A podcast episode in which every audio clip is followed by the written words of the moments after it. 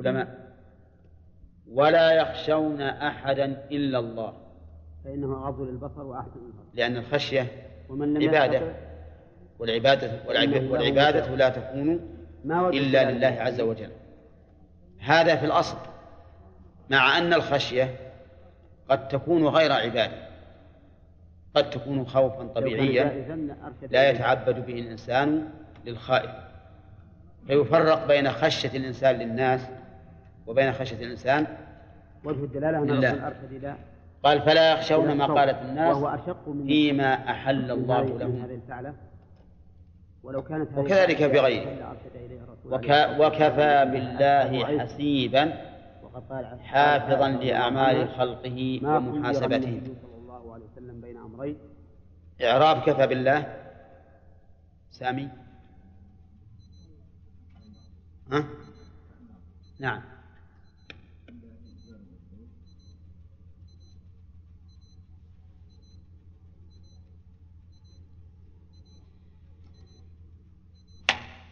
عيسى؟ خالد؟ لا. خالد. كما قال. طيب. وبالله؟ ها؟ حرف جر زائد. ها؟ كمل أصل فاعل إيش؟ منصوب ولا مجرور؟ فاعل إذا ما هو فاعل ها؟ لا من يعرف؟ مر علينا هذا الإعراب كثير نعم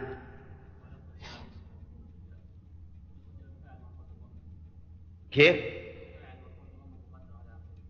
لفظ الجلالة اسم مجرور بالباء. آه.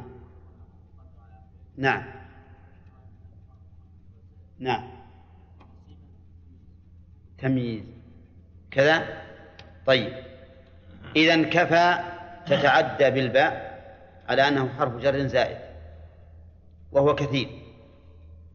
وقد تتعدى بنفسها إلى الفاعل.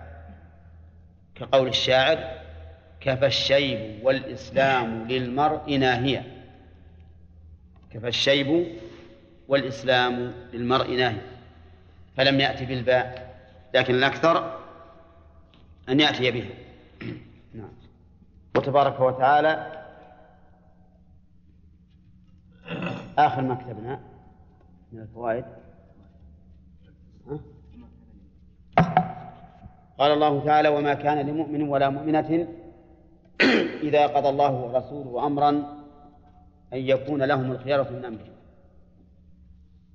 من فوائد هذه الآية الكريمة أن الإيمان أو أن مقتضى الإيمان أن لا يخالف المؤمن أمر الله ورسوله. لقوله ما كان وما كان لمؤمن إلى آخره. ومن فوائدها أنه كلما قوي الإيمان قوية قوية الموافقة. كلما قوي الإيمان قوية الموافقة. ما وجهه؟ لأن الحكم المرتب على وصف يقوى بقوته ويضعف بضعفه.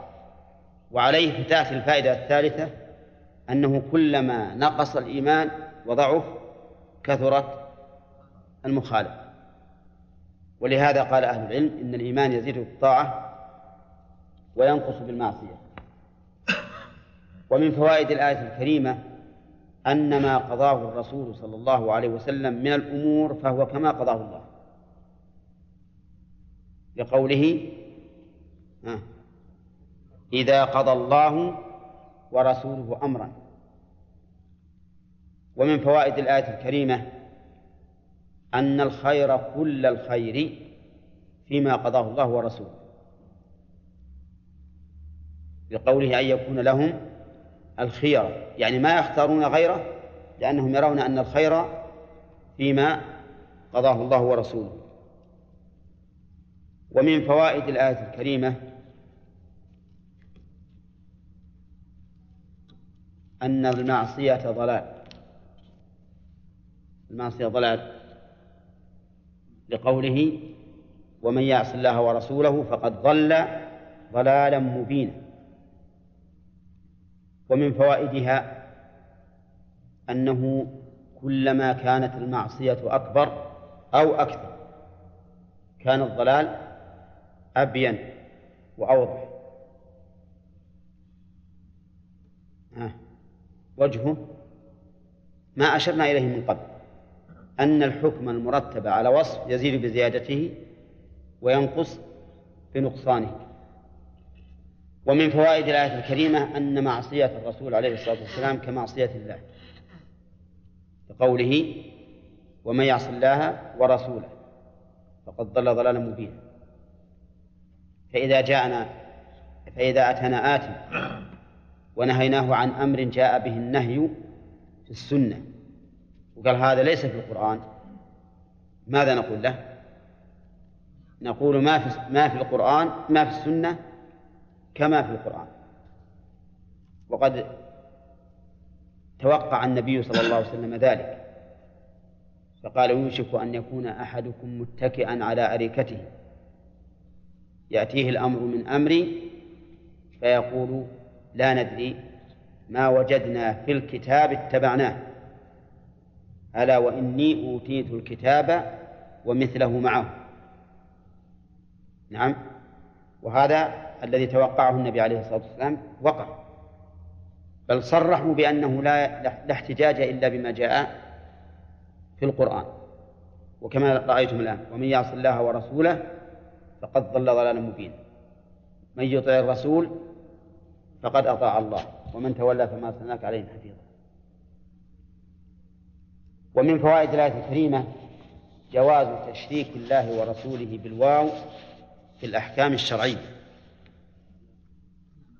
ها؟ ها؟ منين؟ إذا قضى الله ورسوله ومن يعص الله ورسوله بخلاف الأمور الكونية فإن الرسول صلى الله عليه وسلم لا يشرك مع الله بالواو ولهذا لما قال له الرجل ما شاء الله وشئت قال أجعلتني لله ندا؟ بل ما شاء الله وحده. ومن فوائد الآية الكريمة إثبات رسالة النبي صلى الله عليه وسلم. أه؟ لقوله إذا قضى الله ورسوله ومن يعص الله ورسوله. ورسالة النبي صلى الله عليه وسلم عامة لجميع البشر. منذ بعث منذ بعث إلى أن تقوم الساعة. ولهذا قال الله تعالى ولكن رسول الله وخاتم النبيين والخاتم لا شيء بعده. وكانت شريعة الرسول صلى الله عليه وسلم لكونها عامة شاملة إلى يوم القيامة كانت صالحة لكل زمان ومكان. لكل زمان ومكان وأمة. ومعنى كونها صالحة أن العمل بها لا ينافي المصالح في أي زمان أو مكان. بل هو بل هو المصلحة هو عين المصلحة. وليس وليس كما فعله بعض الناس وتصرف بهذه العبارة حيث زعم أن الدين أو أن الإسلام صالح لكل زمان ومكان بمعنى أنه خاضع لكل زمان ومكان. فجعلوا الشرع تابعا لا متبوعا. وقالوا إن العصر إذا اقتضى في زعمهم المصلحة فإن الدين أو فإن الشرع لا يعارضه. وبنوا على ذلك استحسان ما استحسنوه من الأمور التي لا شك في تحريمه كتجويز الربا وأن هذا ينمي الاقتصاد ويقوي الأمة وكتجويز التأمينات التي هي الميسر حقيقة والتي قرنها الله تعالى بالخمر والأنصاب والأزلام. إلى غير ذلك مما يرون أنه داخل في مسمى الدين الإسلامي بحجة أن الإسلام صالح لكل زمان ومكان. ونحن نقول صالح ما نقول خاضع. أنت اعمل بالإسلام في أي زمان أو مكان أو أمة وشف وانظر هل ينافي المصالح أو ينمي المصالح؟ نعم. طيب ومن فقد ضل ضلالا مبينا. ثم قال تعالى وإذ تقول للذي أنعم الله عليه إلى آخره. يستفاد من هذه الآية الكريمة يستفاد منها تذكير النبي صلى الله عليه وسلم بالأمور التي يحسن أن يوعظ فيها. نعم. لقوله وإذ تقول حيث قلنا إنها منصوبة بفعل محذوف تقديره اذكر. ومن فوائدها بيان منة الله على على زيد بن حارثة بالإسلام والتمسك به حتى إن أباه وأعمامه لما جاءوا يطلبونه وخيره النبي عليه الصلاة والسلام بينهم وبينه اختار أن يكون مع الرسول صلى الله عليه وسلم. طيب ومن فوائدها أيضا أن الاعتاق نعمة من المعتق على عتيقه على عتيق وهو كذلك والفرضيون يعبرون بها يعبرون بالنعمة عن الاعتاق. طيب ومن فوائد الآية الكريمة أنه يجوز عطف الأمور غير الشرعية بالواو إذا اختلف المعنى. وقلنا أن الرسول ما ما يسوى بين الله وبين الرسول بالواو في غير الأمور الشرعية. هنا عطف نعمة الرسول على نعمة الله بالواو مع أنها ليست من الأمور الشرعية لكن الذي سوغ ذلك اختلاف النعمتين. النعمة الأولى الإسلام والنعمة الثانية للعتق. ومن فوائد الآية الكريمة أن الزوجة تابعة للزوج. لقوله أمسك عليك فكأنه يضمها ويحرسها ويصونها. وكأنها تابعة له. كما في قوله تعالى فكلوا مما أمسكنا عليكم. ومن فوائد الآية الكريمة استشارة ذوي الرأي.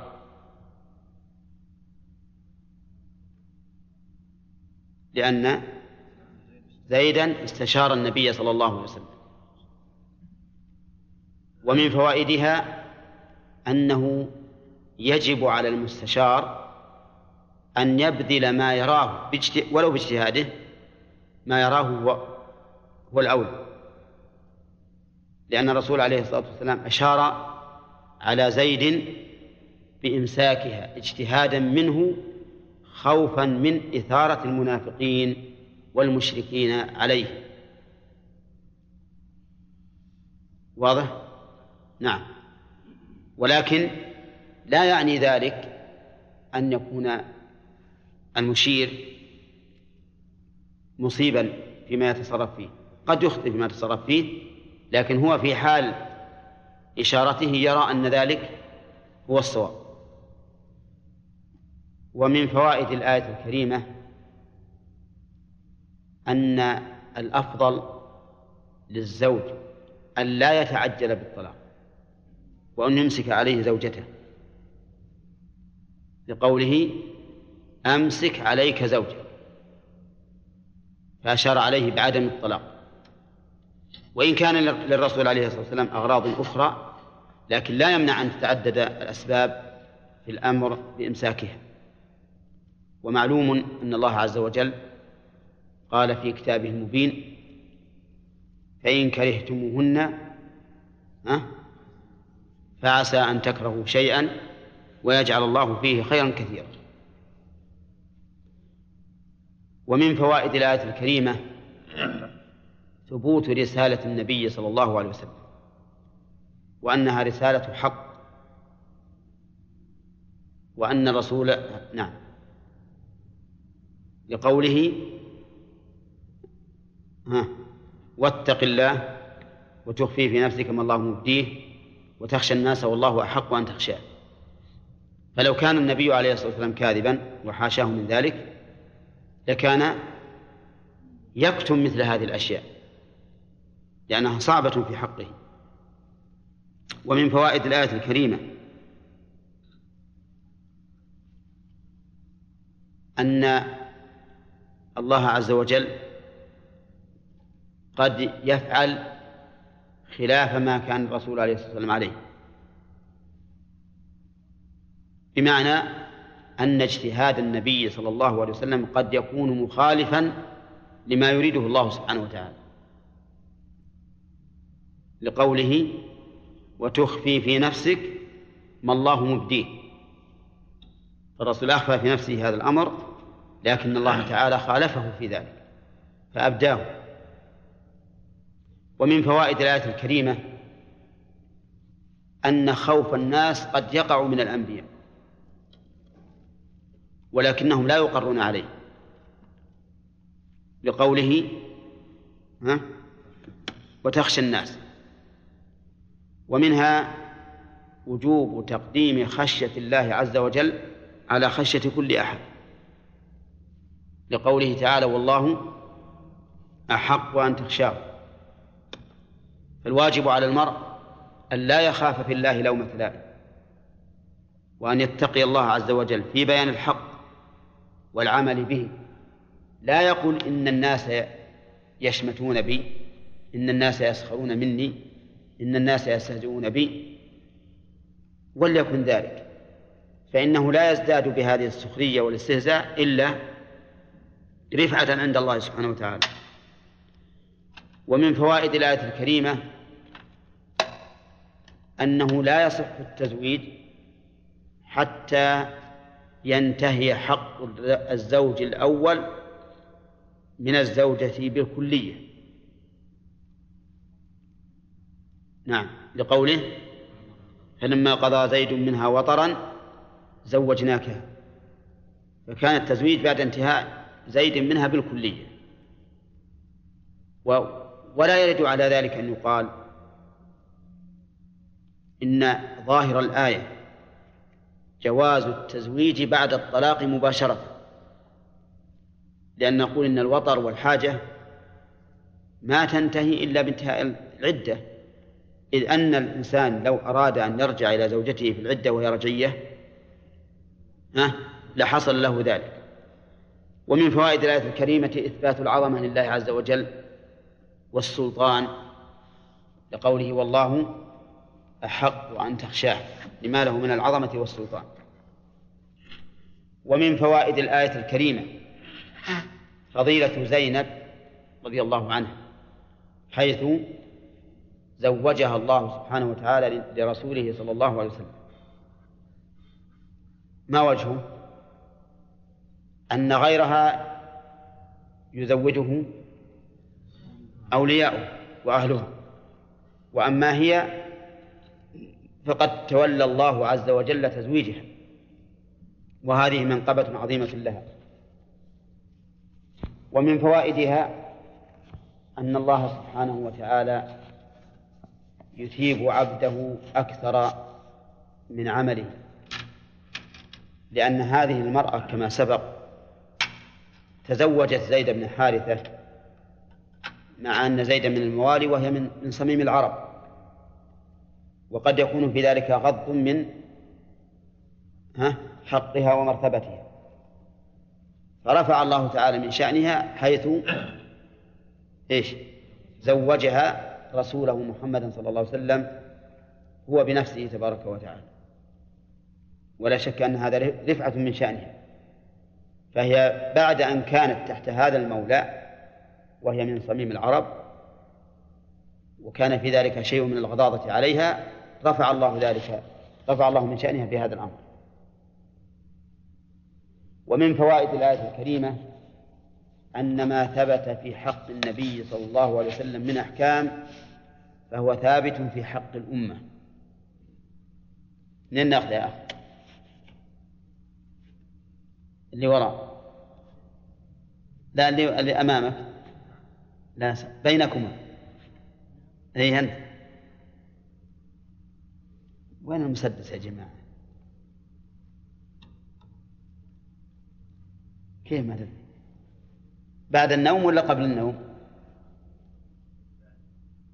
بعد النوم ما تدري. يعني لو لم تنم؟ طيب. نعم. محمد؟ ما وجه ذلك؟ نعم لأنه لأن هذا الحكم خطب بها الرسول عليه الصلاة والسلام. ثم قيل لكي لا يكون على المؤمنين حرج في أزواج أدعيائهم إذا قضوا منهن وطرا. فدل ذلك على أن ما ثبت للرسول عليه الصلاة والسلام من الأحكام فأمته تبع له. إلا ما قام الدليل على تخصيصه ومن فوائد الآية الكريمة جواز تزوج الرجل بزوجة من تبناه.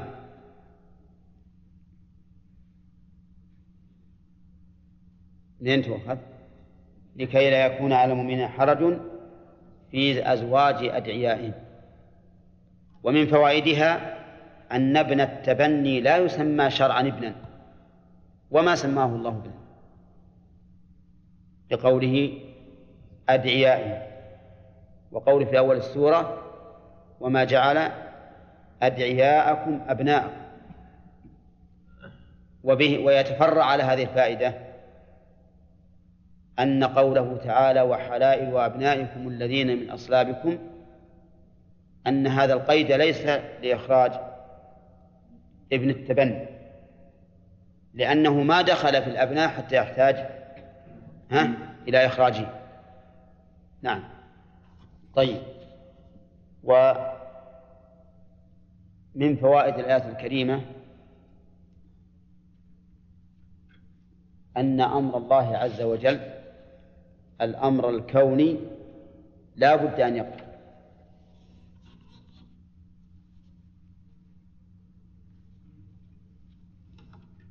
السؤال موجه الآن إلى واحد.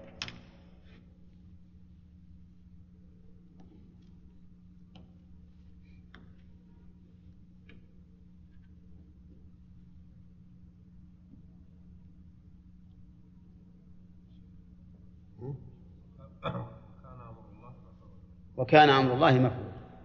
وكان أمر الله مفعولا. لو قال قائل أمر الله مفرد مضاف فيعم الأمر الكوني والشرع. فبماذا نجيبه؟ ونحن قد خصصناه الآن بالأمر الكوني.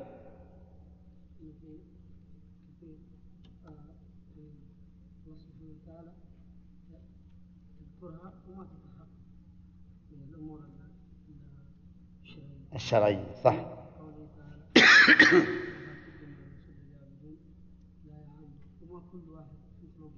نعم أحسنت. لأن الأمر الشرعي ليس مفعولا لكل أحد بل فيه من لا من لا من لا, يفعله. ثم قال تعالى ما كان على النبي من حرج فيما فرض الله له. إلى آخره. يستفاد منها من الآية الكريمة أنه لا حرج على النبي صلى الله عليه وسلم فيما أحل الله له وإن كان مخالفا لما يعتاده الناس. لعموم قوله من حرج وفيما فرض الله لأن ما اسم موصول. فكل ما أحل الله للرسول فهو فلا حرج عليه فيه. ويستفاد منه أيضا أنه لا حرج على الإنسان غير الرسول فيما أحل الله له. لا حرج عليه فيما أحل الله له. منين يؤخذ؟ لأن ما ثبت في حق النبي صلى الله عليه وسلم ثبت في حق أمته إلا بدليل. ولكن يجب على الإنسان أن يراعي أحوال الناس وما يستنكر عليه فيه حتى لا يعرض نفسه إيش؟ للذم والقدح. فمراعاة أحوال الناس أمر لا بد منه. إلا في الأمور الشرعية فإن الواجب على المرء إبانتها وإظهارها. ومن فوائد الآية الكريمة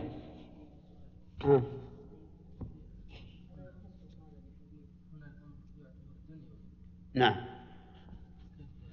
لا كيف دوني؟ شلون نعم.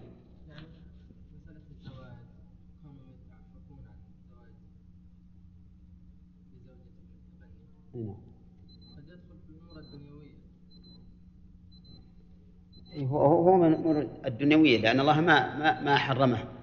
ولذلك لماذا لا نقول ليس عليه حرج لا فيما أحل الله له. خاصه. نعم. وفيما حرم الله عليه عليه حرج.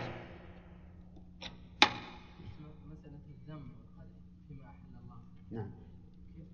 نعم يرد ذم الناس له. وهو ذم الله. يعني بعض الأشياء المحللة إذا فعلها الإنسان صارت خارجة عن المروءة في عرف الناس. ومراعاة هذا الأمر ما نأخذ من هذه الآية. مراعاة هذا الأمر أمر لا بد منه. يعني أفرض إن, إن, هناك شيء حلال لكن الناس ينتقدونه عليه. هو من الأمور الشرعية التي لا بد من, من إبانتها. فالأفضل للإنسان أن يدع هذا. نعم محمد.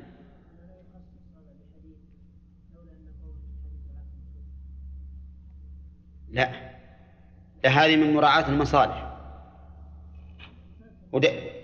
من دفع المفاسد لأنه إذا تحققت المفسدة فإن المفسدة لا يجوز للإنسان أن أن يمارسها يجب عليه الكف عنها فلا تكون في داخلة فيما أحل الله له.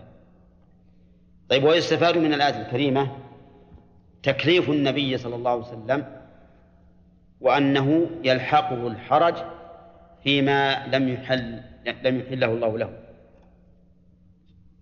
نعم. لقوله فيما فرض الله له.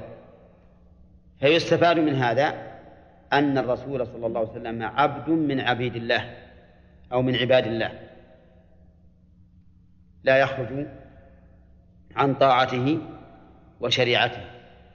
كما قال الشيخ محمد بن شيخ الإسلام محمد بن الوهاب إن الرسول محمدا صلى الله عليه وسلم عبد لا يعبد ورسول لا يكذب. نعم وهو كذلك. ويأتي إن شاء الله بقية الكلام عن الآية. بيان بالفعل أبلغ من البيان بالقول. أولى لو تلحقونه ها؟ ذكرت؟ ها؟ ما أظن ذكرنا. ها؟ جلب الفوائد إن البيان بالفعل أبلغ وأقوى من البيان بالقول. من أين يؤخذ؟ من كون الله تعالى زوج زينب بنت جحش رسوله صلى الله, صلى الله عليه وسلم فإن هذا أبلغ في الطمأنينة وثبوت الحكم. نعم. سبحان الله. هل ذكرنا أن أن في الآية دليلا على أن ما ثبت للرسول عليه الصلاة والسلام من حكم فهو ثابت للأمة؟ ها؟ ذكرنا. وبينا وجه الدلالة. طيب وبينا أن أمر الله الكوني لا بد من وقوعه. ها؟ طيب. إذا ما كان عن النبي من حرج. وش أخذت منها؟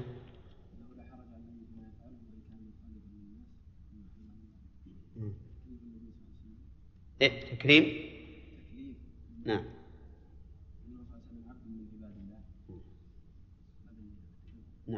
طيب أعوذ بالله من الشيطان الرجيم. قال الله تعالى سنة الله في الذين خلوا من قبل وكان أمر الله قدرا مقدورا. من فوائد الآية الكريمة أن ما شرعه النبي ما شرعه الله لرسوله في هذه الآية فهو مشروع لمن كان قبله. لقوله سنة الله في الذين خلوا من قبل. وربما يؤخذ منها فائدة أيضا وهي أن شرع من قبلنا شرع لنا. لأن الله جعل هذا سنة الأولين وقد ينازع في ذلك.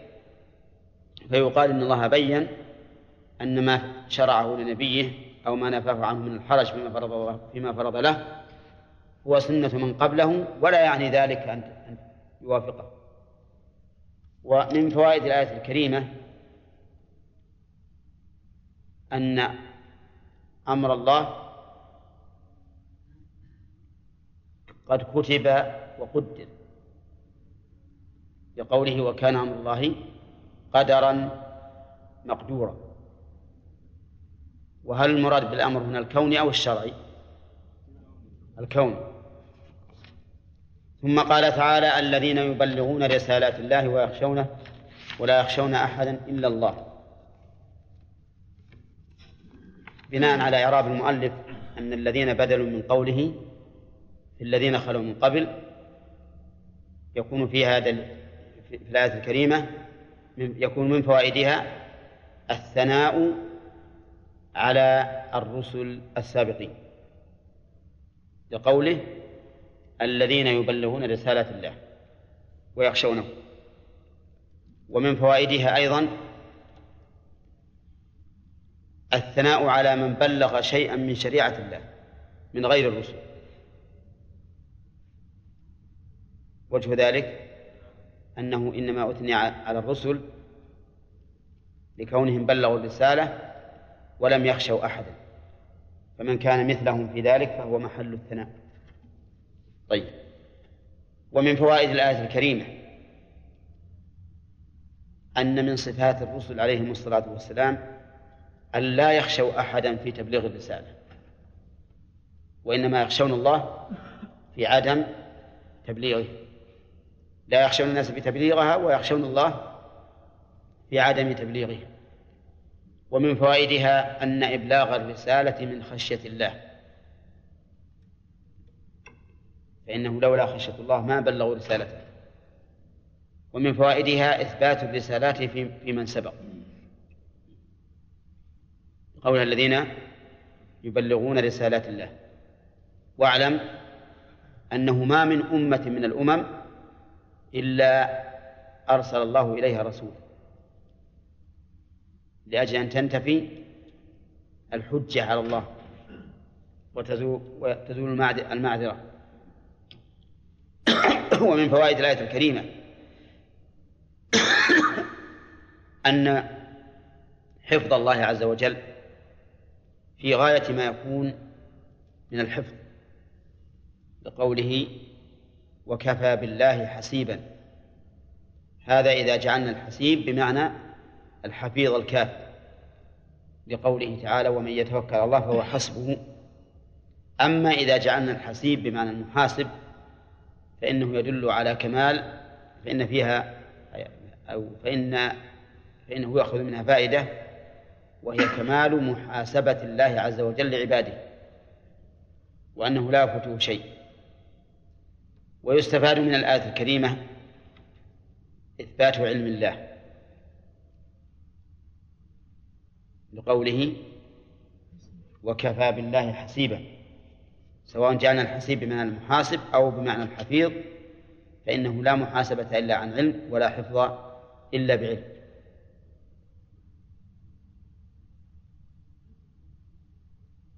ثم قال الله تعالى مبتدا درس اليوم. نعم.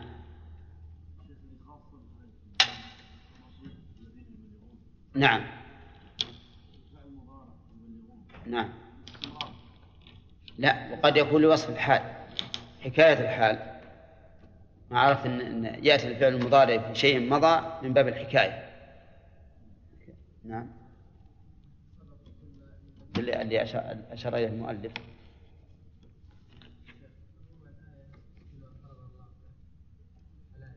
نعم.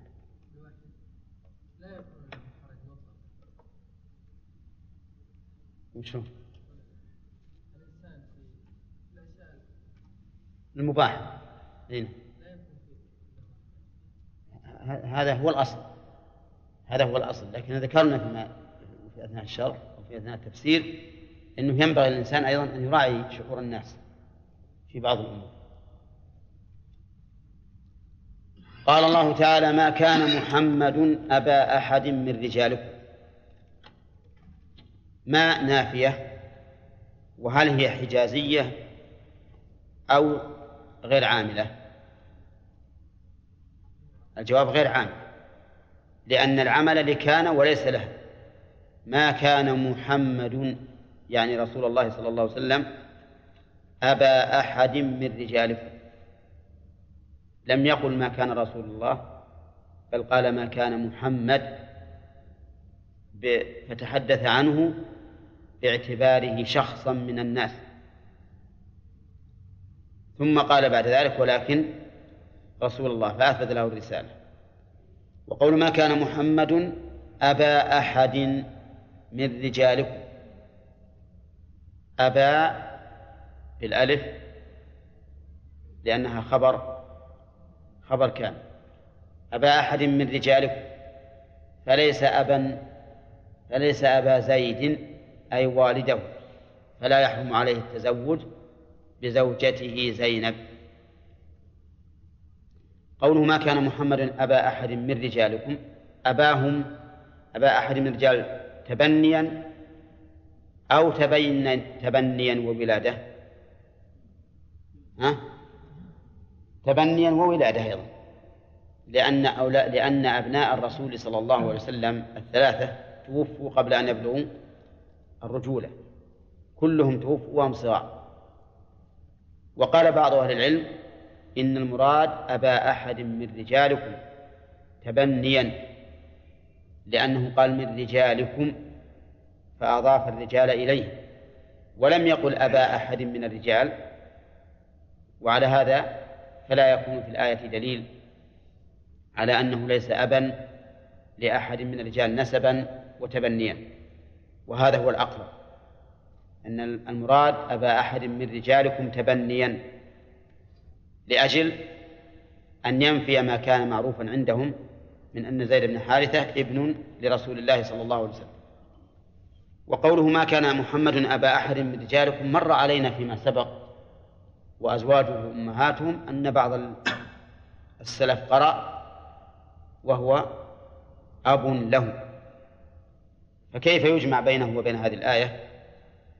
الجمع بينهما أن يقال هنا ليس أبا أحد من الرجال بالتبني ولكنه أب للمؤمنين تقدم. ولكنه أب للمؤمنين باعتبار التعليم والتوجيه والإرشاد. ولكن ولكن رسول الله وخاتم النبيين. ولكن كان رسول الله. أفاد المؤلف أن رسول الله منصوبة بفعل محذوف تقديره. كان رسول الله. رسول بمعنى مرسل. أي مرسل مرسل الله عز وجل لعباده.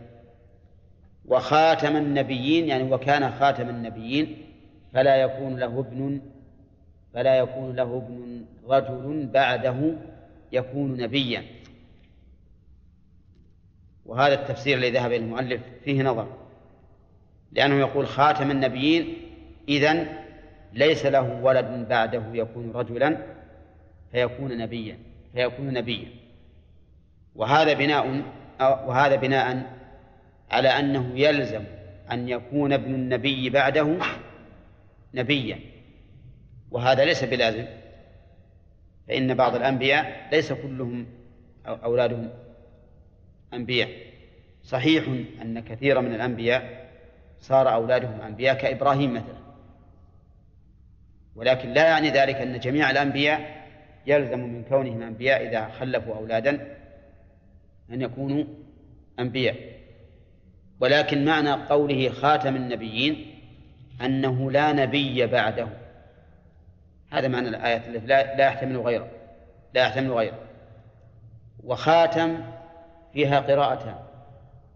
إحداهما بالكسر والثانية بالفتح وهي عندي بالكسر. وخاتم النبيين على أن خاتم اسم فاعل يعني الذي يختمهم. وفي قراءة بفتح التاء كآلة الختم أي به ختم. فتح التاء خاتم والخاتم ما يختم به الشيء. نعم. مثل الخاتم الذي يكون في الإصبع وكتب عليه اسم صاحبه فإذا أراد أن يختم الكتاب ختمه بهذا الخاتم. والنبي عليه الصلاة والسلام خاتم وخاتم خاتم لأنه آخره.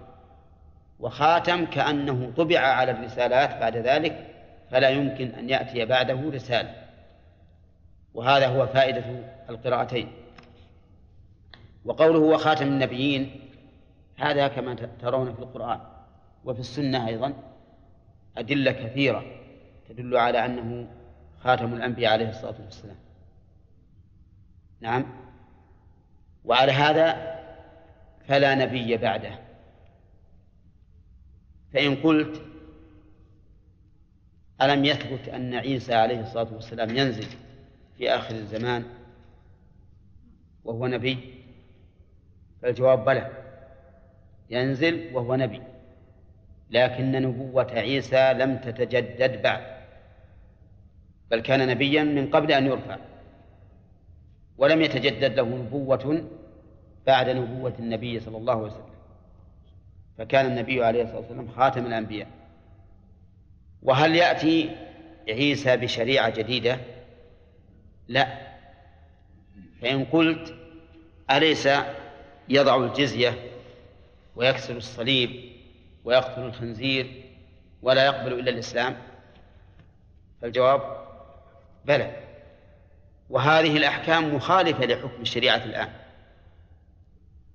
فهل معنى ذلك أنه يأتي بأحكام متجددة؟ الجواب لا لأن إخبار النبي صلى الله عليه وسلم بذلك يكون إقرارا له فيكون هذا من سنة الرسول صلى الله عليه وسلم. لأنه من المعلوم أن سنة الرسول عليه الصلاة والسلام هي قوله وفعله وإقراره.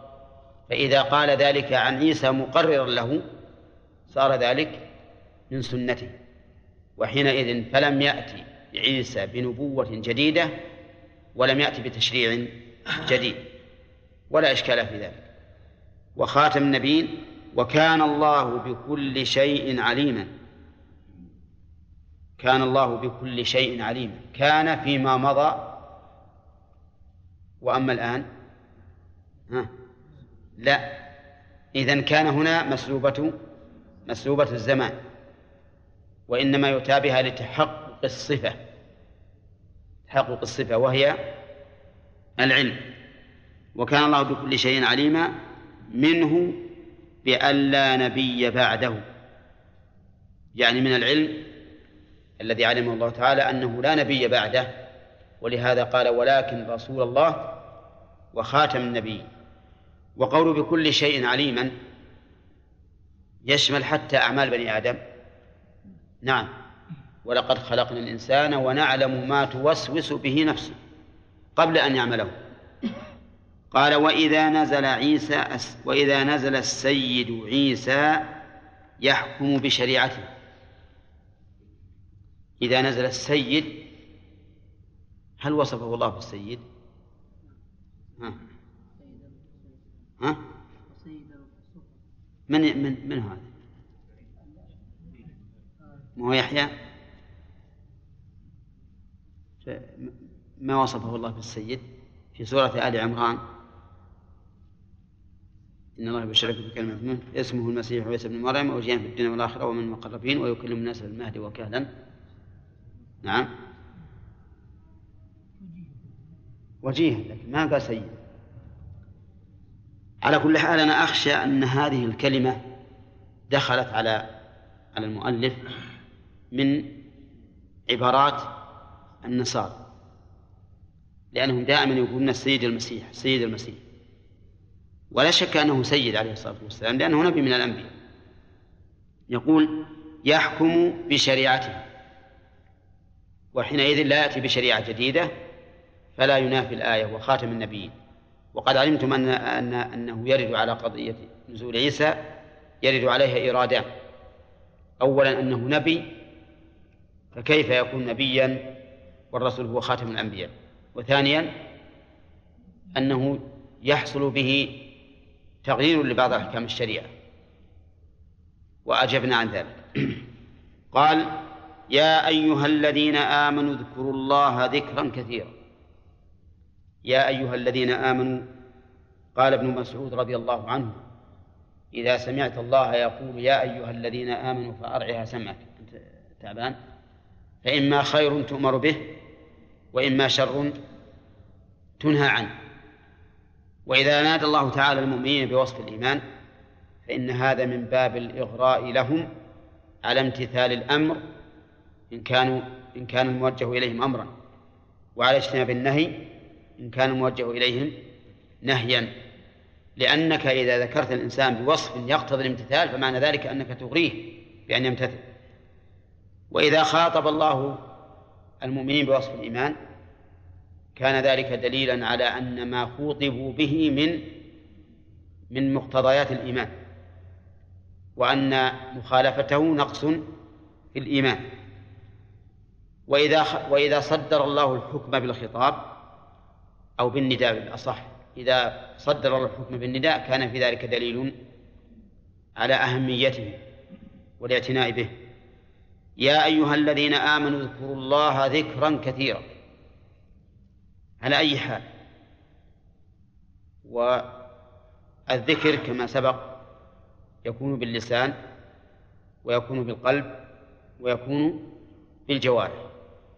وقوله ذكرا كثيرا غير مقيد بمئة ولا مئتين ولا ألف ولا ألفين. ذكرا كثيرا. والإنسان العاقل يمكنه أن يذكر الله تعالى والإنسان الغافل يغفل عنه بكرة وأصيلا. هذا ذكر خاص بعد عام في العمل وفي الزمن. أما في العمل فإن التسبيح من الذكر. فهو تخصيص بعد تعميم وأما في الزمن فهنا خصه بالبكرة والأصيل. وأما الذكر فأطلق. وهذه الآية كقوله تعالى فسبح بحمد ربك بالعشي قبل طلوع الشمس وقبل غروبها. نعم. يقول اذكروا الله ذكرا كثيرا وسبحوه. التسبيح معناه التنزيه عن كل نقص وعيب. ومن العيب مشابهة المخلوقين أو مماثلة المخلوقين. فأنت إذا قلت سبحان الله المعنى أنك تنزه الله عن كل نقص وعيب.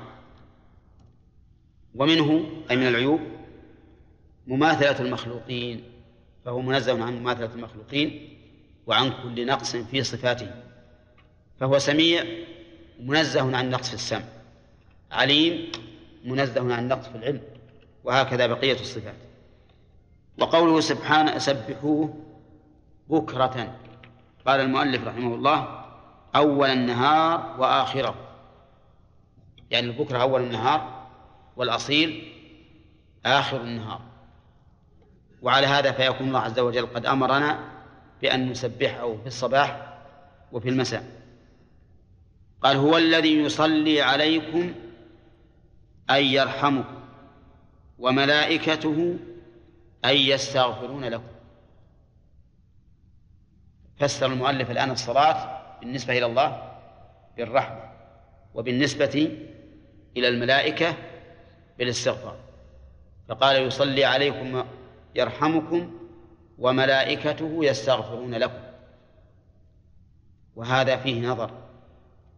والصواب أن معنى يصلي عليكم أن يثني عليكم في الملأ الأعلى والملائكة أيضا يثنون عليكم.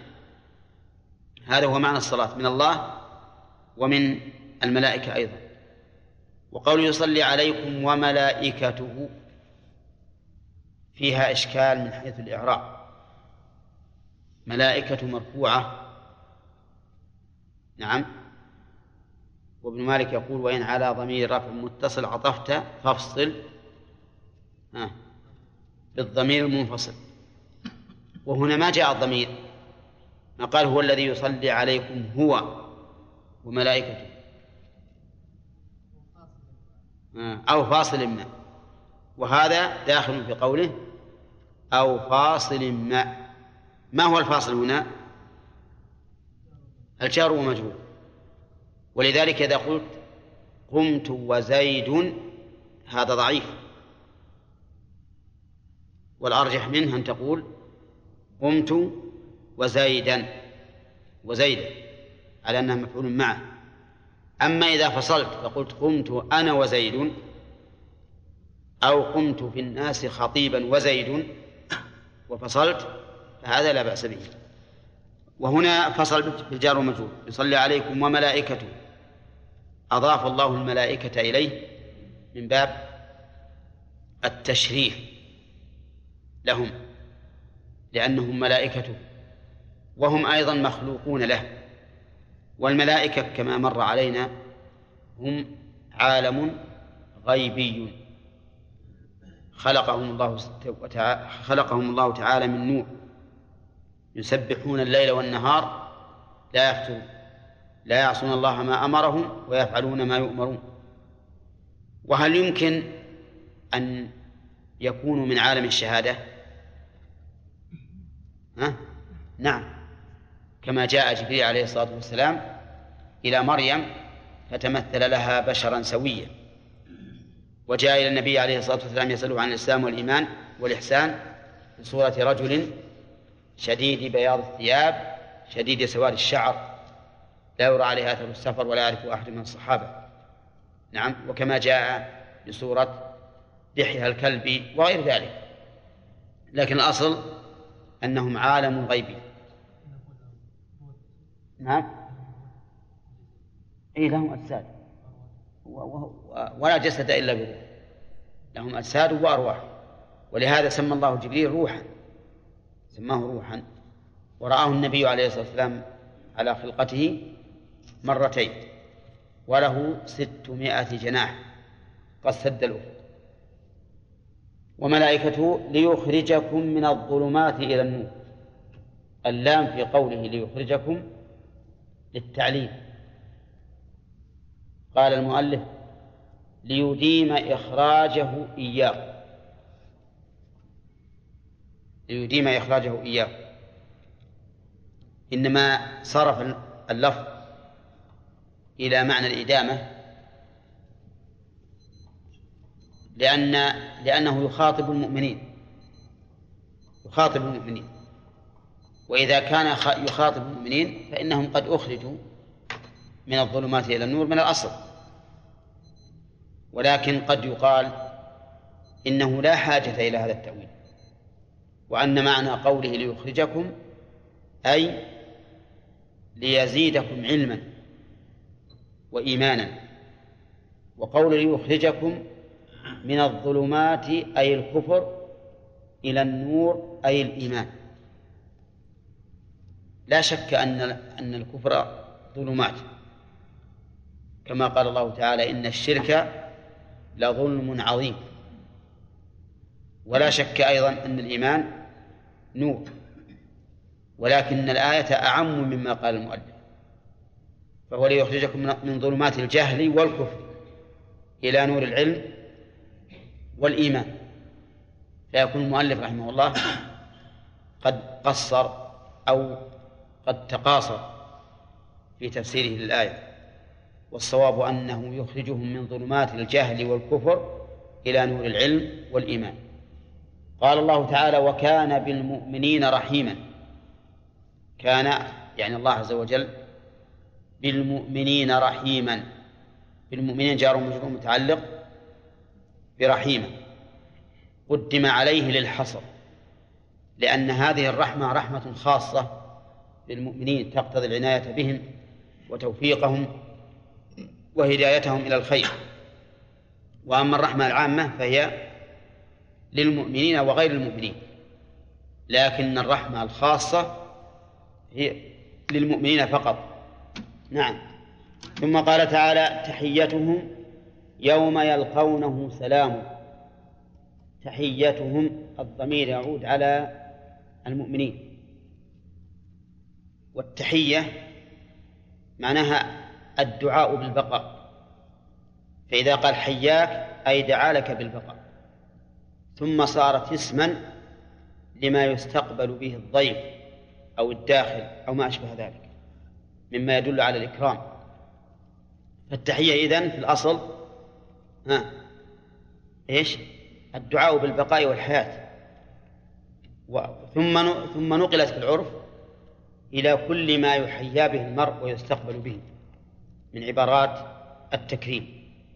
فتحيتهم أي تحية المؤمنين يوم يلقونه يلقون من؟ الله. يوم يلقون الله وذلك يوم القيامة.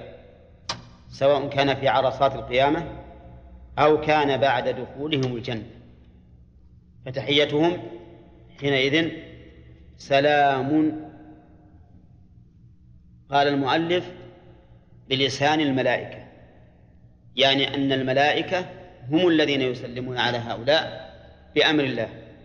فإذا سلموا على على هؤلاء بأمر الله صار كأن المسلم هو الله. ولكن هذا صرف للآية عن ظاهرها. فإن ظاهر الآية أن الذي يسلم هو الله عز وجل. وإذا كان السلام من الله فهو خبر محض وليس دعاء. لأن الله تعالى لا يدعو أحدا ولكن يخبر بأن بالسلام الدائم الذي لا يعتريه أي نقص أو أي خوف. أما إذا كان من الملائكة فإنه يحتمل الخبر ويحتمل إيش؟ الدعاء. والملائكة يدخلون عليهم من كل باب سلام عليكم بما صبرتم فنعم عقب الدار. إنما الصواب بلا شك أن هذا السلام من الله. يعني يقول تحيتهم يوم يلقونه سلام. الملاقى هو الذي يسلم وهو الذي يحيي هؤلاء. ولا شك أن الرب عز وجل إذا قال لهم سلام عليكم يبيزل عنهم كل خوف. ولهذا تسمى الجنة دار دار السلام. كما قال تعالى والله يدعو إلى دار السلام ويهدي من يشاء إلى صراط مستقيم. لأنها دار سالمة من كل آفة. لا فيها مرض ولا فيها موت ولا فيها هرم ولا فيها نقص في الرزق. نعم؟ بل فيها ما لا عين رأت ولا أذن سمعت ولا خطر على قلب بشر. كما قال عز وجل فلا تعلم نفس ما أخفي لهم من قرة أعين جزاء بما كانوا يعملون. تحيتهم يوم يلقون وسلام وأعد لهم أجرا كريما. يقولون التحلية بعد التخلية. يعني تحلية الماء بعد أن نخليه من الجراثيم. كذا؟ ها. وش معنى؟ التحلية يعني إلباس الحلي. بعد التخلية. أول نقش المرأة وأزل عنها العيوب والوسخ وبعدين حلها لكن تحليها وكلها أوساخ ما ما يناسب. إذا لما قال سلام أي من الآفات ذكر بعد ذلك إيش؟ وأعد لهم أجرا كريما وهذا تحلية بعد تخلية. حين أخبرهم بأنهم سالمون من كل آفة بين أنه أعد لهم أجرا كريما. قال الله تعالى قال المؤلف هو الجنة. والأجر بمعنى الثواب. وهو ما يعطى الأجير في مقابلة عمله ويسمى أجرا ويسمى أجرة. ولكن سبق لنا مرات كثيرة أن أجر العاملين على عملهم ليس من باب المعاوضة لأنه لو كان من باب المعاوضة لكان نعمة واحدة من من نعم الله على العبد تستوعب جميع عمله. بل لو كان على سبيل المعاوضة لكان توفيقك للعمل. نعمة يحتاج إلى إلى أجل. ولهذا قال بعضهم إذا كان شكري نعمة الله نعمة أثر الثواب إذا كان شكري نعمة الله نعمة علي له في مثلها يجب الشكر. إذا كان شكري نعمة الله نعمة علي له في مثلها يجب الشكر فكيف بلوغ الشكر إلا بفضله؟ وإن طالت الأيام واتصل العمر. وثبت عن النبي عليه الصلاة والسلام أنه قال لن يدخل الجنة أحد بعمله. قالوا ولا أنت يا رسول الله. قال ولا أنا إلا أن يتغمدني الله برحمته. إذن فالعمل بماذا نصفه إذا لم يكن عوضا؟ نصفه بأنه سبب سبب وليس بعوض. ولهذا صرح الله سبحانه وتعالى في عدة آيات بأن الثواب هذا جزاء بما كانوا يعملون أي بسبب ما كانوا يعملون. فالباء للسببية في قوله جزاء بما كانوا يعملون والباء للعوض في قول الرسول صلى الله عليه وسلم لن يدخل الجنة أحد بعمله. وبهذا يجمع بين النصين. وأعد لهم أجرا كريما. الأجر هو الكريم. ولا الكريم هو المتفضل بالأجر. يجب أن نعلم أن الكريم يطلق على الجواد الباذل للمال ويطلق على الشيء الحسن. ومنه قوله صلى الله عليه وسلم لمعاذ إياك وكرائم أموالهم. كرائم أموالهم يعني حسنها. فقوله أجرا كريما أي حسنا. نعم. فما وجه كرم هذا هذا الثواب أو هذا الأجر؟ أن الله جعل الحسنة بكم؟ بعشر أمثاله إلى سبعمائة ضعف إلى أضعاف كثيرة. هذا من وجه. من وجه آخر أن مدة بقاء الإنسان في الدنيا كم بالنسبة للآخرة؟ ها؟ ليس بشيء. ليس بشيء إطلاقا ولا ينسى. الرسول عليه الصلاة والسلام يقول لموضع صوت أحدكم في الجنة خير من الدنيا وما فيها. الدنيا اللي أنت فيها ولا الدنيا اللي قبلك وبعدك؟ ها؟ اللي قبلك وبعدك واللي أنت فيها. موضع الصوت والصوت كما تعرفون حوالي متر خير من الدنيا وما فيها. إذن فكرم هذا هذا الثواب. يعني لا ينسب إلى العمل أو بالأصح لا ينسب العمل إليه لأنه كرم واسع لا نهاية له. خالدين فيها أبدا. اللهم اجعلنا وإياكم منهم. محمد أبا أحد من رجالكم ولكن رسول الله وخاتم النبي نعم. يستفاد من الآية الكريمة إبطال بنوة الأدعياء لقوله ما كان محمد أبا أحد من رجالكم نعم. وهل يستفاد منه أن الرسول صلى الله عليه وسلم ليس أبا لأحد من الرضاع أو لأحد من النسب. ها؟ ما يستفاد كذا؟ طيب. لأنه ثبت أن له أبناء أن له أبناء. لكن بعض العلماء يقول إن أبناءه لم يبلغوا أن يكونوا رجالا فالآية عامة. ولكنه تبين لي أن هذا لا يصح أيضا. لأن الرسول صلى الله عليه وسلم له أبناء كانوا رجالا ولهم أب ولهم ذرية. وهم الحسن والحسين. الرسول قال إن ابني هذا سيد. سماه ابنا وقد عق أيضا عن الحسن والحسين الرسول عليه الصلاة والسلام هو بنفسه. إذن هذه الآية لإبطال إيش؟ بنوة الأدعياء نعم.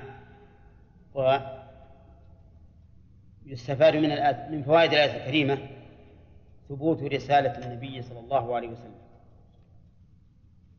لقوله ولكن رسول الله. ومن فوائدها أن رسول الله صلى الله عليه وسلم آخر الأنبياء. لقوله وخاتم النبيين. ومن فوائده أنه أفضل الأنبياء. من فوائده أنه أفضل الأنبياء. على قراءة وخاتم بالفتح لأن الخاتم هو الطابع على الشيء. وهو وهو الشيء الذي يكمل به الشيء وينتهي. ولهذا وصف النبي صلى الله عليه وسلم نفسه مع الأنبياء بأنه كقصر كقصر مشيد يطوف به الناس ويقولون ما أجمل هذا القصر إلا أن فيه موضع لبنة لم يتم. إلا موضع هذه اللبنة. فقال الرسول عليه الصلاة والسلام فأنا اللبن اللبنة وأنا خاتم الأنبياء. فبه تمت الرسالات وكملت. ولهذا دين الرسول صلى الله عليه وسلم لاحظوا أن دين الرسول شامل لجميع محاسن الأديان. كل محاسن الأديان اللي توجد فيها من نوح إلى إلى محمد صلى الله عليه وسلم فإن دينه شامل لجميع محاسنها والدليل على ذلك قوله تعالى أولئك الذين هدى الله فبهداه مقتدع فكل هدى الأنبياء قد إيش؟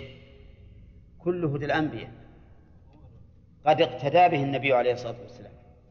إذا فما من صلاح في جميع الأديان وكمال إلا وجاء به محمد صلى الله عليه وسلم. ومن فوائد الآية الكريمة أنه لا نبي بعد محمد صلى الله عليه وسلم.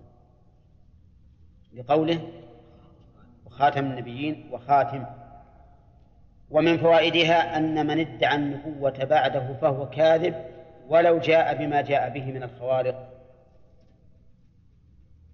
لقوله وخاتم النبيين وهذا خبر وخبر الله صدق. لا يمكن أن أن يتطرق إليه الكذب بوجه من الوجوه. ومن فوائدها أن من صدق مدعي النبوة بعد محمد صلى الله عليه وسلم فهو كافر ليه؟ لأنه مكذب للقرآن. ومكذب القرآن كافر. ومن فوائدها ولتكن محل مناقشة الفائدة هذه. أن من ادعى أن الأولياء أفضل من الأنبياء فهو كافر. ها؟ ما يؤخذ؟ ما نقول إن هذه الآية سيقت لبيان كمالات الرسول صلى الله عليه وسلم؟ ولكن رسول الله خاتم النبي ولو كان هناك شيء أكمل من الرسالة لكان الرسول في مح... لكان يوصف به. على كل حال ما تؤخذ الظاهر. الظاهر إن أخذها بعيد. نعم. طيب ومن فوائد الآية الكريمة أنه لا نبي ولا رسول بعد محمد صلى الله عليه وسلم. أو نكتفي بالفائدة اللي قبلها ها؟ ولا نبي ولا رسول أيضا. إذا انتفت النبوة انتفت الرسالة. إذ أن الرسول نبي وزيادة. ومن فوائد الآية الكريمة إثبات النبوات السابقة. لقوله وخاتم النبيين. والنبيين جمع. نبي وهم كثيرون جدا. لكن الرسل منهم ثلاثمائة وبضعة عشر رجلا. لم يذكر منهم في القرآن إلا خمسة وعشرون. وكل من ذكر من في القرآن من الأنبياء فهو رسول. حتى وإن لم يوصف بالرسالة. لقوله تعالى ولقد أرسلنا رسلا من قبلك منهم من قصصنا عليه. فدل هذا على أن كل من قص الله عليه نبأه في القرآن فهو رسول حتى وإن لم يوصف بالرسالة مثل أنه كان صديقا نبيا وما أشبهه. نعم. ومن فوائد الآية الكريمة عموم علم الله. بقوله وكان الله بكل شيء عليما ومن ومن فوائد الآية الكريمة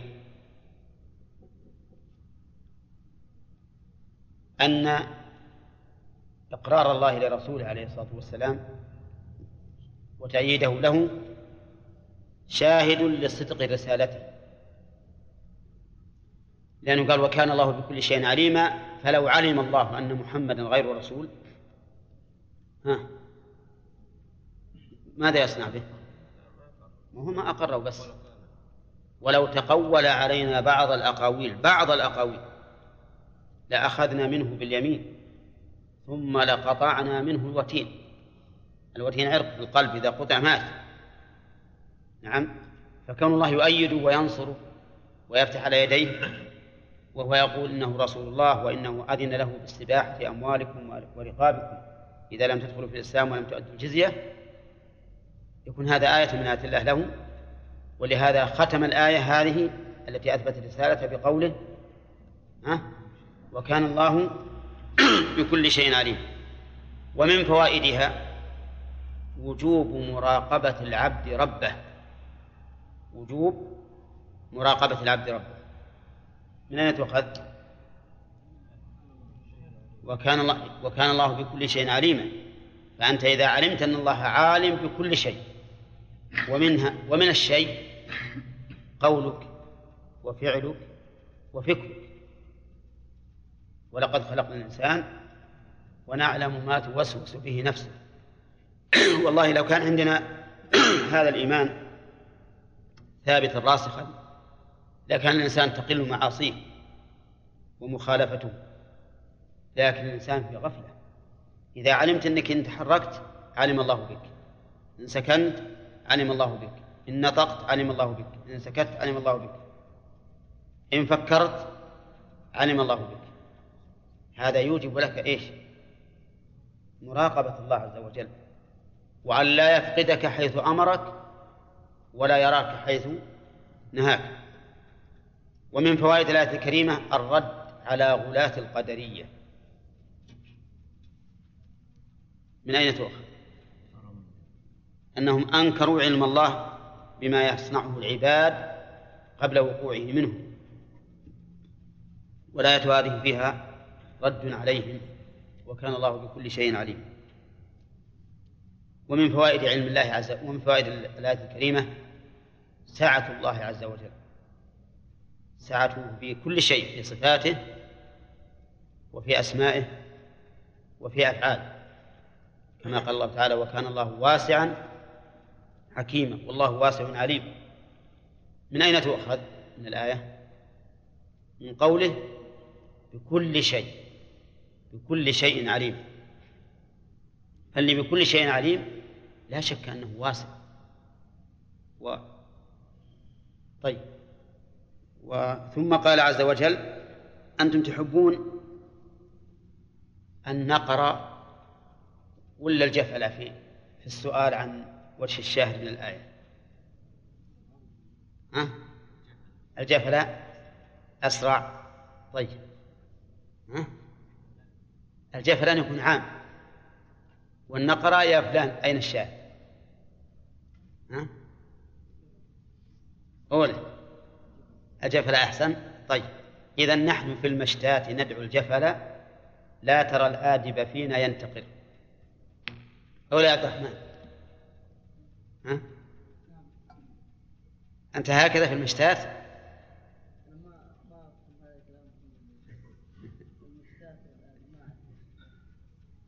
المشتات زمن الشتاء. نحن في المشتات ندعو الجفل الجفل نقول يا جماعة تفضلوا كل اللي في المكان. لا ترى الآدب فينا ينتقد. الآدب صانع المأدبة ينتقر يعني يقول يا فلان تفضل فقط. نعم؟ طيب إذا نمشي على ما نحن عليه نعم؟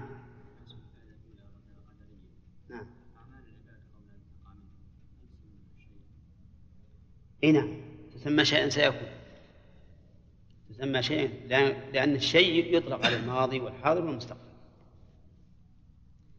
ثم قال الله عز وجل يا أيها الذين آمنوا اذكروا الله ذكرا كثيرا وسبحوه بكرة وأصيلا. في الآية الكريمة بيان العناية بالذكر. لأن الله عند الأمر به صدره بالنداء. ومن فوائدها أن الذكر من الإيمان بالله ومن مقتضياته لقوله يا أيها الذين آمنوا اذكروا الله. ومنها أن الإيمان يزيد به. وجهه أن كل ما كان من مقتضيات الشيء فإنه يزداد به. ومن فوائدها أن نقص الذكر نقص في الإيمان. ومن فوائدها مشروعية ذكر الله تعالى بكثرة لقوله اذكروا الله ذكرا كثيرا ومن فوائد الآية الكريمة مشروعية التسبيح لقوله وسبحوه لكن في الغدو والآصال. وسبحوه بكرة وأصيلا. ومن فوائد الآية الكريمة تنزه الله تعالى عن كل نقص وعيب. لقوله وسبحوه فأمرنا بأن ننزهه لأنه مستحق لذلك سبحانه وتعالى. ومن فوائد الآية الكريمة أن الذكر حياة للقلب لأن الله تعالى أمر به على وجه الكثرة فلولا الفائدة العظيمة منه ما أمر به على سبيل الكثرة. نعم. لا لا هو, هو لا شك أن التسبيح في كل وقت لكن كثرة التسبيح في آخر في, في أوله وآخره. ثم قال تعالى هو الذي يصلي عليكم وملائكته ليخرجكم من الظلمات إلى النور وكان بالمؤمنين رحيما. من فوائد الآية الكريمة فضيلة الإيمان وأنه سبب لثناء الله وملائكته على عبده من أين تؤخذ؟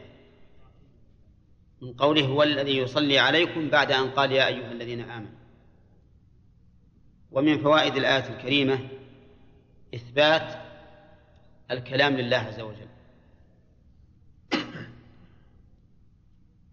من أين تؤخذ؟ من قوله يصلي لأن الصلاة هي الثناء على العبد في الملأ الأعلى. ومن فوائد الآية الكريمة محبة الله للمؤمنين ومحبة الملائكة لهم. من أين تؤخذ؟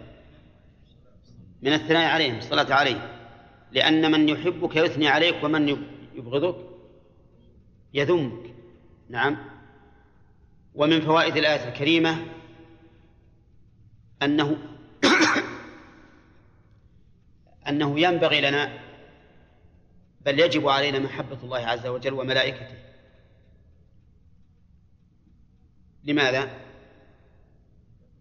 نعم لما لهم علينا من الفضل والإحسان. فإنهم يصلون علينا فهذا يقتضي أن نحبهم. ومن فوائد الآية الكريمة إثبات الملائكة لقوله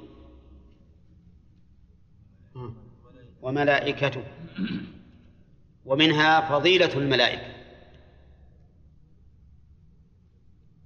من أين تؤخذ؟ لا. لا.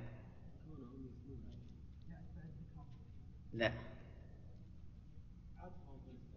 سلام. وملائكته. الإضافة؟ للتشريف الإضافة للتشريف والتكريم ففيه فضيلة الملائكة لأن الله أضافهم إليه. ومن فوائد الآية الكريمة إثبات العلل والحكم في أفعال الله تعالى أو لأفعال الله.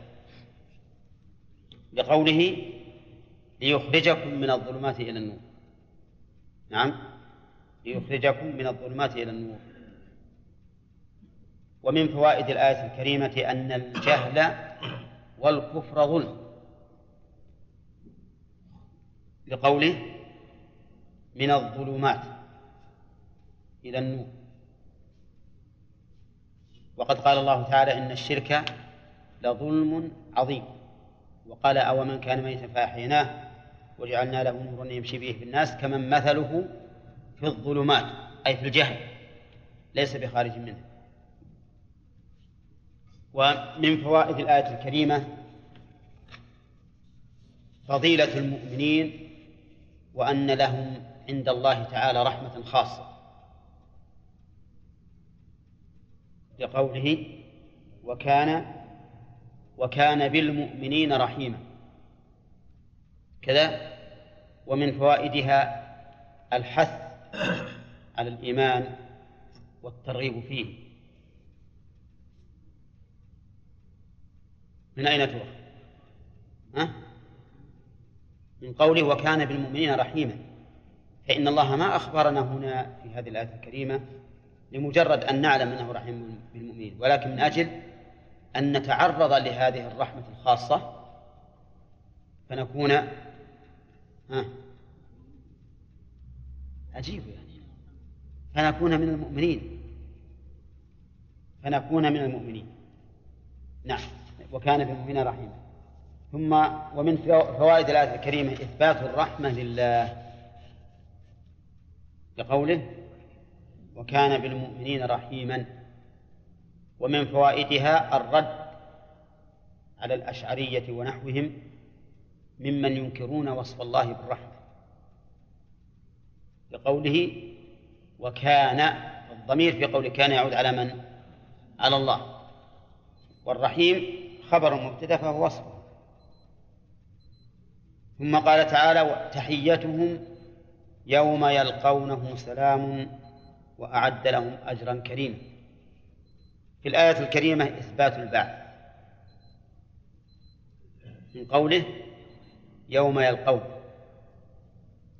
وفيها إثبات كلام الله وأنه يتكلم. لقوله سلام. ويؤيده قوله تعالى سلام قولا من رب رحيم. لأنه يتكلم به تعالى ويقوله قولا. ومن فوائد الآية الكريمة البشرى العظيمة للمؤمنين وأن الله نفسه جل وعلا يحييهم بهذه التحية. لقوله تحيتهم يوم يلقونه سلام. لو أن ملكا من ملوك الدنيا وعدك بهذا وقال أنه سيحييك بالسلام ويقدم لك القرى الكريم الحسن وش يكون فرحت؟ ها؟ شوي؟ ها؟ لا تشير أو يطير بين السماء والأرض نعم المهم يفرح كيف عاد إذا كان الله عز وجل يخبر عن نفسه بأنه سيحيي المؤمنين بهذه التحية مع تقديم هذا الأجر العظيم؟ ولهذا تعتبر آية هذه فيها بشارة وهي من فوائدها. البشارة العظمى للمؤمنين بأن الله يحييهم ويعد لهم الأجر الكريم. ومن فوائد الآية الكريمة أن الآخرة فيها آفات وأذى وأذى. يسلم منها من يسلم ويعطب فيها من يعطب. لقوله يوم يلقونه سلام. أما غيرهم فلا سلام لهم لأنهم معذبون في النار والعياذ بالله. ومن فوائد الآية الكريمة إثبات الجزاء. لقوله وأعد لهم أجرا كريما. ومن فوائدها أن الأجر الذي أعده للمؤمنين أعده الله للمؤمنين أجر حسن بل هو كما قال الله تعالى للذين للذين أحسنوا الحسنى يعني أحسن شيء أحسن شيء. وأعد لهم أجرا كريما. ثم قال تعالى يا أيها النبي هذا مبتدأ درس اليوم إن شاء الله يؤجل إلى يوم السبت. نعم ويوم السبت الدرس إن شاء الله في المسجد الجديد. نعم إن شاء الله تعالى. محمد تشريفا له وإظهارا لنبوته. وقوله يا أيها النبي إنا أرسلناك. جمع له بين الوصفين النبوة والرسالة. على وجه صريح وإلا فلو وصف بالرسالة وحدها لتضمنت وصفه بالنبوة لأن كل رسول نبي وليس كل نبي رسولا لكن الجمع بين الوصفين أولى على وجه النص والتعيين. وفي حديث البراء بن مالك فيما يقال من الذكر عند النوم أن النبي صلى الله عليه وسلم علمه إذا أوى إلى فراشه أن يقول مما يقول آمنت بكتابك الذي أنزلت وبنبيك الذي أرسلت. فلما أعادها عليه البراء قال آمنت بكتابك الذي أنزلت وبرسولك الذي أرسلت. فقال له وبنبيك الذي أرسلت. لماذا؟ قال العلماء لأجل أن يجمع له بين وصفي النبوة والرسالة على وجه التعيين. لأن دلالة الرسالة على النبوة من باب دلالة الالتزام. وأما دلالتها على وأما دلالة النبوة على النبوة فهو من باب دلالة النص والتعيين. هذا من وجه. وجه آخر أنه إذا قال ورسولك الذي أرسلت لم يكن نصا في الإيمان بمحمد صلى الله عليه وسلم. إذ قد يجوز أن يقول أن يراد به الرسول الملكي دون الرسول البشري. هنا يقول يا أيها النبي إنا أرسلناك ولم يقل يا أيها الرسول إنا أرسلناك. لماذا؟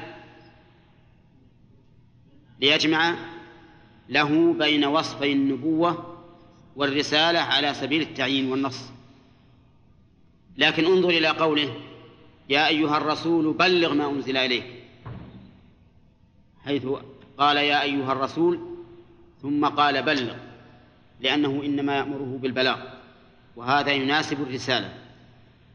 قال إنا أرسلناك شاهدا على من أرسلت إليه.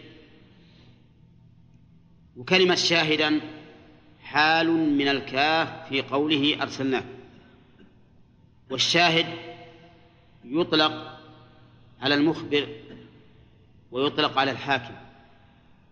والنبي صلى الله عليه وسلم شاهد مخبر حاكم فهو مخبر عن الله عز وجل بما أرسله به. وكذلك مخبر عن عن من أرسل إليه بالقبول أو الرفض عبد الإله. وكذلك هو حاكم فإن الحكم لله ورسوله. والدليل على أن الشاهد بمعنى الحاكم قوله تعالى وشهد شاهد من أهلها إن كان قميصه قد من قبل فصدقت وهو من الكاذبين وإن كان قميصه قد من دبر فكذبت وهو من الصادقين. إذن شاهد بمعنى مخبر وحاكم فهو مخبر عن الله ومخبر عن عباد الله مخبر عن الله بما أوحاه إليه ومخبر عن عباد الله بالقبول أو الرفض. وكذلك هو شاهد على من سبقه من الأمم في تبليغ رسالات الرسل وفي تكذيب قومهم لهم. كما قال الله تعالى وكذلك جعلناكم أمة وسطا لتكونوا شهداء على الناس ويكون الرسول عليكم شهيدا. إذن هو شاهد. نعم بما أوحاه الله إليه وحاكم به وشاهد على من أرسل إليهم وشاهد على من سبقه من الأمم. وقوله ومبشرا. أحسنت. معطوف على شاهدا. خلينا نجرب هذه أول. صار الحال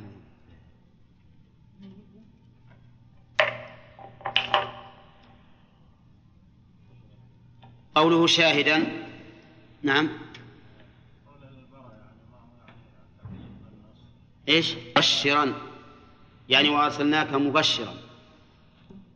والبشارة تقتضي ثلاثة أمور. مبشر ومبشر. ومبشر به. وسبب أربعة أمور. وسببا يوصل إلى المبشر به. الرسول عليه الصلاة والسلام مبشر. وقلت إن البشارة لا بد فيها من أمور أربعة. مبشر بعد ومبشر ومبشر به. وسببا يوصل إلى المبشر به. فإذا كان الرسول عليه الصلاة والسلام مبشرا فلا بد أن يكون هناك من يبشر وهم الذين أرسل إليهم وتابعوا أو اتبعوا على ما دعا إليه. ولا بد أن يكون هناك مبشر به مبشرا به. وما هو يا مشرف؟ المبشر به؟ لا. لا. الجنة. مبشر به الجنة. تقدم لنا في هذه الآيات. وبشر المؤمنين بأن لهم من الله فضلا كبيرا. ولا بد أن يكون هناك سبب يوصل إلى المبشر به. ما هو؟ الأعمال الصالحة. إذن فالنبي عليه الصلاة والسلام قد بين بين وبلغ الرسالة إلى المبشر به. وبين المبشر إلى إلى المبشرين قصد. وبين المبشر به. وما يتضمنه من الثواب وأنواع النعيم. وبين الأسباب الموصلة إلى ذلك وهي الأعمال الصالحة. ولهذا ترك النبي عليه الصلاة والسلام أمته على محجة بيضاء ليلها كنهارها لا يزيغ عنها إلا هالك. ومبشرا ونذيرا. النذير هو من أتى بالإنذار وهو الإعلام بتخويف. الإعلام المقرون بالتخويف يسمى إنذارا. وفي حديث جابر رضي الله عنه في صفة في صفة خطبة النبي صلى الله عليه وسلم يقول كأنه منذر جيش يقول صبحكم ومساكم. وقوله نذيرا نقول فيها كما قلنا في بشير. لا بد فيها من أمور أربعة. منذر بعد؟ ومنذر ومنذر به وأسباب توصل إلى ذلك. وكلها قد جاء بها النبي صلى الله صلى الله عليه وسلم. فما هو المنذر؟ الأمة عموما. والمنذر به ها؟ النار. وأسبابه؟ الأعمال السيئة. والمنذر هو الرسول صلى الله عليه وسلم. فقد بين النبي صلى الله عليه وسلم كل هذه الأمور. بين لكل المنذرين وأدى إليهم الرسالة أو أدى الأمانة. وكذلك بين